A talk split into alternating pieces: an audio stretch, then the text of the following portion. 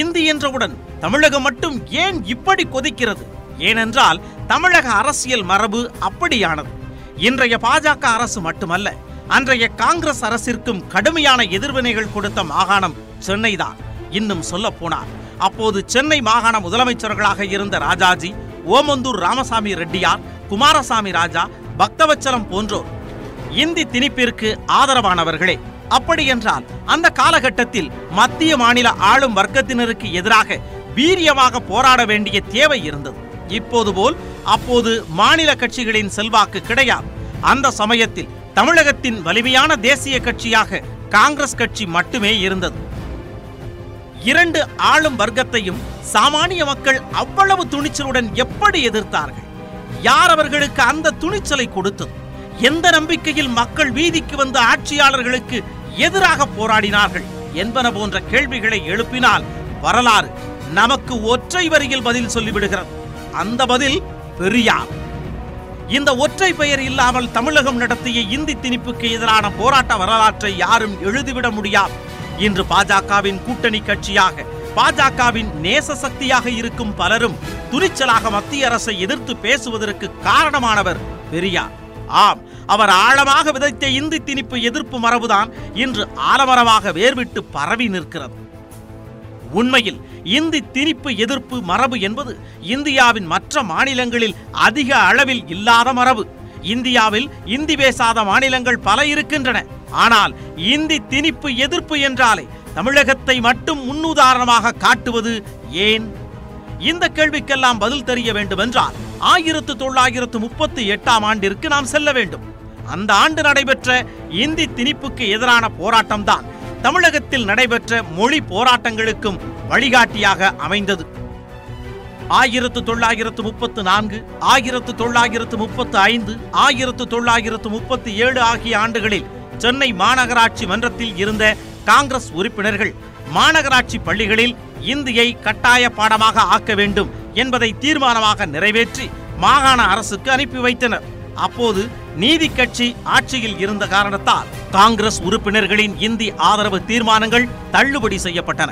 பிறகு அரசியல் நிலைமை மாறி ராஜாஜி சென்னை மாகாண முதலமைச்சரானார். நீதி கட்சி ஆட்சியில் இருந்தபோதே இந்தியை கட்டாயமாக்க வேண்டும் என்ற ஆசையை பலமுறை வெளிப்படுத்தியுள்ளார் ராஜாஜி.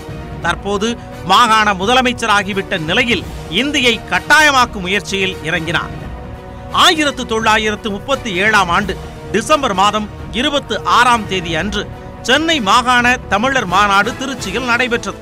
நாவலர் சோமசுந்தர பாரதியார் தலைமை வகித்த அந்த மாநாட்டில் Periyar கியாப்பே Viswanatham C. N. Annadurai K. V. Alagirisamy உள்ளிட்டோர் கலந்து கொண்டனர்.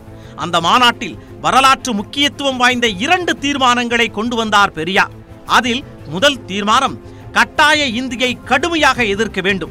இரண்டாவது தீர்மானம் தமிழ்நாடு தனி நாடாக பிரிய வேண்டும்.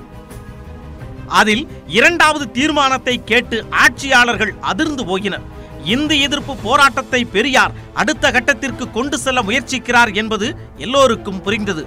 விளைவு இந்தி எதிர்ப்பு போராட்டக்காரர்கள் மீது கடும் அடக்குமுறையை ஏவினார் முதலமைச்சர் ராஜாஜி. நூற்று இருபத்தைந்து உயர்நிலை பள்ளிகளில் இந்தி கட்டாய பாடமொழியாக பயிற்றுவிக்கப்படும் என்று அறிவித்தார் முதலமைச்சர் ராஜாஜி. சட்டமன்றத்தில் அதற்கு எதிர்ப்பு எழுந்தபோது ஆரியத்தை எதிர்ப்பவர்களும் காங்கிரஸை பிடிக்காதவர்களும் தான் இந்தியை எதிர்க்கிறார்கள் என்று சொல்லி எதிர்ப்பை நிராகரித்தார் முதலமைச்சர் ராஜாஜி. அதன் பிறகு ராஜாஜியின் இந்தி திணிப்பு இன்னும் தீவிரமானது.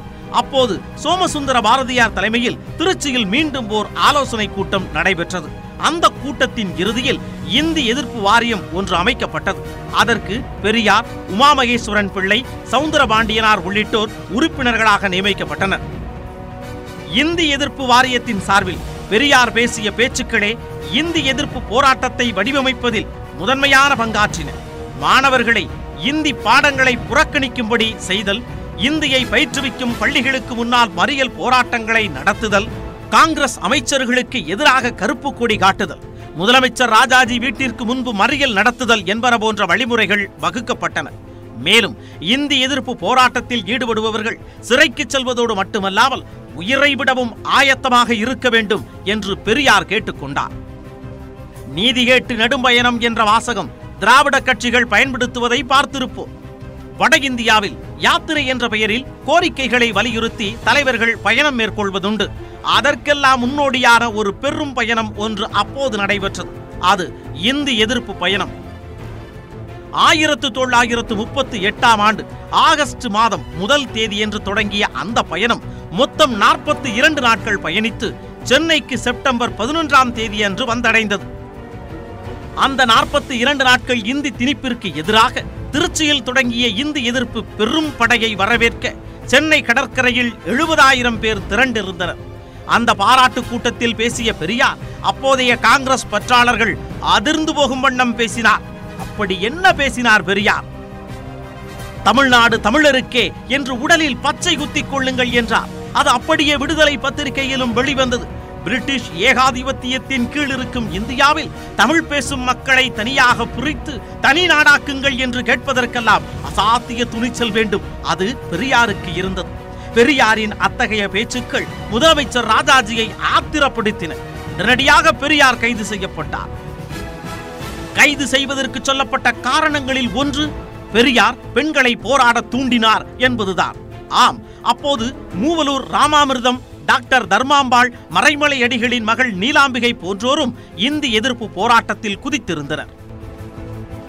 ஆயிரத்து தொள்ளாயிரத்து முப்பத்தி எட்டாம் ஆண்டு நவம்பர் மாதம் பதிமூன்றாம் தேதி அன்று பெண்கள் நடத்திய இந்தி எதிர்ப்பு மாநாட்டில்தான் ஈவே ராமசாமி என்ற இயற்பெயர் கொண்டவருக்கு பெரியார் என்ற பெயர் வழங்கப்பட்டது. அந்த கணம் முதல்தான் ஈவேரா பெரியாராக மாறினார். இது போன்ற சம்பவங்கள் ராஜாஜிக்கு கூடுதல் ஆத்திரத்தை தந்தது. பெண்களையும் போராட்ட களத்திற்கு அழைத்து வந்து விட்டாரே பெரியார் என்ற கோபத்தில்தான் பெரியாரை சிறைக்கு தள்ளினார் ராஜாஜி. பெரியார் சிறையில் இருந்ததால் நீதி கட்சியின் மாநாட்டில் அவரால் பங்கேற்க முடியவில்லை. ஆகையால் இந்து எதிர்ப்பு போராட்டத்தால் சிறையில் இருக்கும் பெரியார் என்பதை குறிக்கும் வண்ணம் ஓர் உருவ அமைப்பை மேடையில் வைத்து மாநாட்டை நடத்தினார் சர் ஏ டி பன்னீர்செல்வம். இது போன்ற சம்பவங்கள் பெரியார் தொண்டர்களுக்கு மேலும் உத்வேகத்தை கொடுத்தது. சிறையிலிருந்து பெரியார் விடுதலை அடைந்தார். உடல் எடை கணிசமாக குறைந்திருந்ததே ஒழிய போராட்ட எண்ணத்தில் சிறிதும் மாற்றம் இல்லை கூடுதல் போராட்டங்களை அறிவித்தார் பெரியார். இந்நிலையில் இரண்டாம் உலகப் போரில் இந்தியாவை ஈடுபடுத்த முயன்ற பிரிட்டிஷ் அரசை கண்டிக்கும் விதமாக தாங்கள் ஆட்சியில் இருந்த மாகாணங்களில் எல்லாம் பதவி விலகியது காங்கிரஸ். ஆகையால் ராஜாஜியும் பதவி விலகும் சூழல் ஏற்பட்டது. ராஜாஜி பதவி விலகியவுடன் முதலமைச்சராகும் வாய்ப்பு பெரியாரை தேடி வந்தது.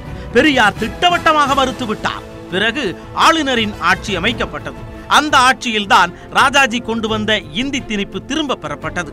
இந்தி திணிப்பை ரத்து செய்த ஆளுநருக்கு பெரியார் நன்றி தெரிவித்தார்.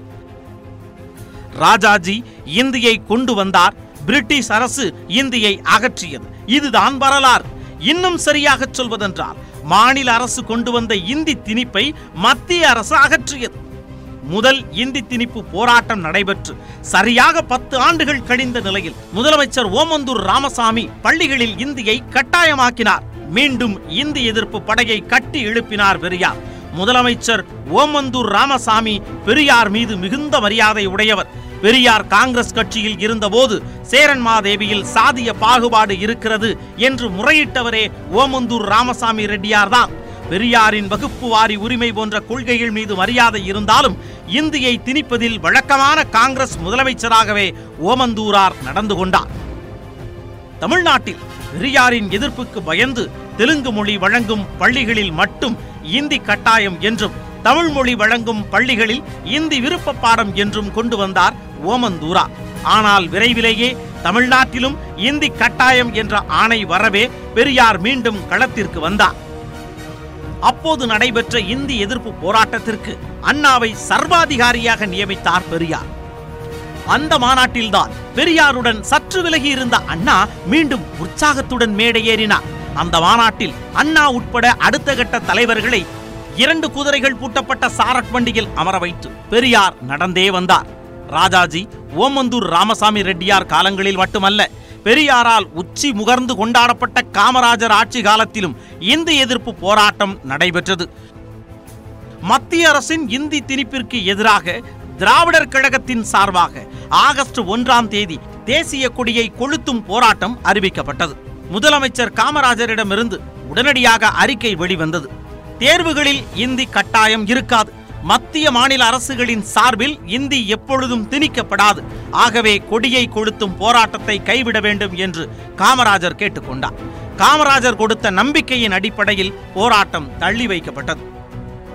ஆயிரத்து தொள்ளாயிரத்து அறுபதாம் ஆண்டு பெரியாரை மீண்டும் மொழி போராட்ட களத்திற்கு அழைத்தது குடியரசுத் தலைவரின் அறிவிப்பு. அப்போது இந்திய குடியரசுத் தலைவர் ராஜேந்திர பிரசாத் கொடுத்த அறிவிப்பில் இந்தி மொழி ஆட்சி மொழியாக வந்தே தீரும். அதற்கான ஏற்பாடுகளை செய்ய வேண்டும் என்றிருந்தது. குடியரசுத் தலைவரின் அறிவிப்பு தமிழகத்தை நெருப்புக்களமாக்கியது இந்த முறை பெரியார் அறிவித்த போராட்ட முறையை யாரும் எதிர்பார்க்கவில்லை. இந்திய யூனியன் வரைபடத்திலிருந்து தமிழ்நாடு தவிர்த்த மற்ற பகுதிகளுக்கு தீ வைக்கும் போராட்டத்தை நடத்த ஆயத்தமானார் பெரியார். அந்த அறிவிப்பை கண்டு இந்திய அரசு அதிர்ந்து போனது. இந்தி விஷயத்தில் சற்று நிதானம் காப்பதென்கின்ற முடிவுக்கு வந்தது மத்திய அரசு.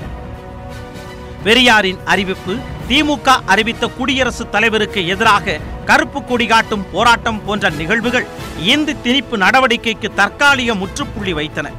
தமிழகத்தில் நடைபெற்ற இந்தி எதிர்ப்பு போராட்டங்களிலேயே அதிக கவனம் பெறும் போராட்டங்கள் ஆயிரத்து தொள்ளாயிரத்து முப்பத்தி எட்டில் நடைபெற்ற முதலாம் மொழி போராட்டம். இரண்டாவது போராட்டம் ஆயிரத்து தொள்ளாயிரத்து அறுபத்து ஐந்தில் நடைபெற்ற நான்காம் கட்ட மொழி போராட்டம். ஆயிரத்து தொள்ளாயிரத்து முப்பத்து எட்டாம் ஆண்டில் நடைபெற்ற இந்தி எதிர்ப்பு போராட்டத்தில் நடராசன் தாளமுத்து என்ற இருவர் உயிர் பலியாகினர். ஆயிரத்து தொள்ளாயிரத்து அறுபத்து ஐந்தில் நடந்த இந்தி எதிர்ப்பு போராட்டத்தில் உயிர் பலி பல மடங்கு அதிகரித்தது. அப்போதைய பிரதமர் லால் பகதூர் சாஸ்திரி மீதும் முதலமைச்சர் பக்தவச்சலம் மீதும் மாணவர்கள் கடும் கோபத்தில் இருந்தனர். தன்னிச்சையாக நடைபெற்ற மாணவர் போராட்டங்களை அண்ணா தூண்டி விடுவதாக சாஸ்திரி குற்றம் சாட்டினார். ஆயிரத்து தொள்ளாயிரத்து அறுபத்து ஐந்தாம் ஆண்டு சனவரி மாதம் இருபத்தி ஆறாம் தேதி முதல் இந்தி மொழி மட்டுமே ஆட்சி மொழி என்று பிரதமர் லால் பகதூர் சாஸ்திரி அறிவித்ததால் தான் தமிழக மாணவர்கள் கொந்தளித்தனர். ஏற்கனவே சாஸ்திரி உள்துறை அமைச்சராக இருந்த காலகட்டத்தில்தான் ஆட்சி மொழி மசோதாவை கொண்டு வந்தார். தற்போது பிரதமரானவுடன் இந்தியை கட்டாயமாக்குவதில் மிகுந்த தீவிரம் காட்டினார். இந்த நேரத்தில் பெரியாரின் கருத்து என்ன என்பதை நுட்பமாக பார்க்க வேண்டும். தமிழகத்தில் இந்தி எதிர்ப்பு மரபை உருவாக்கியவர்களில் முதன்மையானவர் பெரியார். அந்த கோரிக்கையின் நீட்சியாகவே தமிழ்நாடு தனி நாடாக வேண்டும் என்று முழங்கியவர் பெரியார். மொழி அடிப்படையில்தான் தேசங்களை வரையறுக்க வேண்டும் என்று முதன் முதலில் பேசியவர் பெரியார். அப்படிப்பட்ட பெரியார் ஆயிரத்து தொள்ளாயிரத்து அறுபத்து ஐந்தாம் ஆண்டில் நடைபெற்ற இந்தி எதிர்ப்பு போராட்டத்தை வேறொரு கோணத்தில் அணுகினார். மேலும் மாணவர்களின் இறப்பு தீக்குளிப்பு போன்ற செய்திகள் அவர் மனதை காயப்படுத்தி இருந்தன. இந்தி திணிப்பை கடுமையாக எதிர்த்து கொண்டே தற்போதைய இந்தி எதிர்ப்பு போராட்ட வடிவில் தனக்கு உடன்பாடு இல்லை என்பதையும் நுட்பமாக தெரிவித்தார் பெரியார். இந்தி திணிப்பதில்லை என அன்றே காமராசர் சொல்லிவிட்டார். அந்த உறுதிமொழியை அரசினரும் மீறாத போது ஏன் கிளர்ச்சி செய்ய வேண்டும் என்பதுதான் பெரியார் எழுப்பிய கேள்வி. அதாவது ஆயிரத்து தொள்ளாயிரத்து ஐம்பத்து ஐந்தில் இந்தி ஆட்சி மொழி என அறிவிக்கப்பட்ட போது காமராசர் இந்தி திணிக்கப்படாது என்று கொடுத்த உறுதிமொழியை நினைவு கூர்ந்தார் பெரியார். ஆயிரத்து தொள்ளாயிரத்து அறுபதில் மீண்டும் இந்தியை திணிக்க முற்பட்ட போது தமிழ்நாடு நீங்களாக இந்திய வரைபடத்தை கொளுத்துவோம் என்று அறிவித்த போது மீண்டும் இந்தி திணிப்பு திரும்ப பெறப்பட்டதை திராவிடர் கழகத்தினர் போராட்டத்திற்கு கிடைத்த வெற்றியாக பார்க்கிறார்கள். இன்னும் ஒருபடி மேலே சென்ற பெரியார் நீதானே இந்தியை எதிர்த்தாய். இப்போது ஏன் இப்படி சொல்கிறாய் என்று என்னிடம் கேட்பீர்களே ஆனால் உங்களுக்கு சொல்கிறேன் இப்பொழுதும் இந்தியை எதிர்க்கத்தான் செய்கிறேன். என்னை பொறுத்தவரை இந்தி எதிர்ப்பு என்பது மொழி பிரச்சனை அல்ல அரசியல் பிரச்சனை. என்னை பொறுத்தவரை காமராஜர் ஆட்சி அவசியமா? இந்தி ஒழிய வேண்டியது அவசியமா என்று கேட்டால் காமராஜர் ஆட்சி இந்தியை ஒழித்துவிடும் என்று நம்புவதால் முதலில் காமராஜர் ஆட்சி நிலைக்கவே பாடுபடுவேன் என்றார் பெரியார். இதுதான் நான்காம் கட்ட மொழிப்போரின் போது பெரியாரின் நிலைப்பாடு. ராஜாஜி ஓமந்தூர் ராமசாமி ரெட்டியார் போன்றோரை இந்தி திணிப்பாளர்களாக பார்த்தார் பெரியார். ஆனால் காமராஜர் இந்தி திணிப்பிற்கு எதிராக குரல் கொடுப்பார். இந்தியை வரவிடாமல் தடுப்பார் என்று நம்பினார் பெரியார். அதற்கு கடந்த கால அனுபவமும் இருப்பதால் காமராஜர் அதிகாரத்தில் இருப்பது இந்தி எதிர்ப்பிற்கு அவசியம் என்பதே பெரியாரின் பார்வை. இன்று இந்தியாவின் பல மாநிலங்களில் வட இந்தியர்கள் தாக்கப்படுகின்றனர். தங்கள் மாநில மொழியில் பேசாத உழைக்கும் பீகாரிகளை மராத்திய அமைப்புகள் தாக்குகின்றன. ஆனால் அங்கெல்லாம் இந்தி எதிர்ப்பு அரசியல் வீரியமாக இல்லை. மாறாக இந்தி எதிர்ப்பு அரசியல் வீரியமாக நடந்த தமிழ் மண்ணில் வட இந்தியர்கள் தாக்கப்படுவதில்லை. நம்பிக்கையுடன் தமிழகத்தில் வாழ்க்கை நடத்துகிறார்கள். ஏனென்றால் தமிழகத்தில் எழுந்த மொழி உணர்வு இந்தி எதிர்ப்பு போராட்டம் என்பது பெரியாரால் விதைக்கப்பட்ட ஜனநாயக போராட்டம். அந்த இந்தி திணிப்பு எதிர்ப்பு உணர்வு தமிழை பாதுகாக்குமே தவிர யாரையும் தாக்காது பாதிக்காது. மொழி உணர்வுடன் சேர்ந்து இந்த ஜனநாயக பண்பையும் பெரியார் நடத்திய வீரியமான இந்தி எதிர்ப்பு போராட்டங்கள் நமக்கு உணர்த்துகின்றன.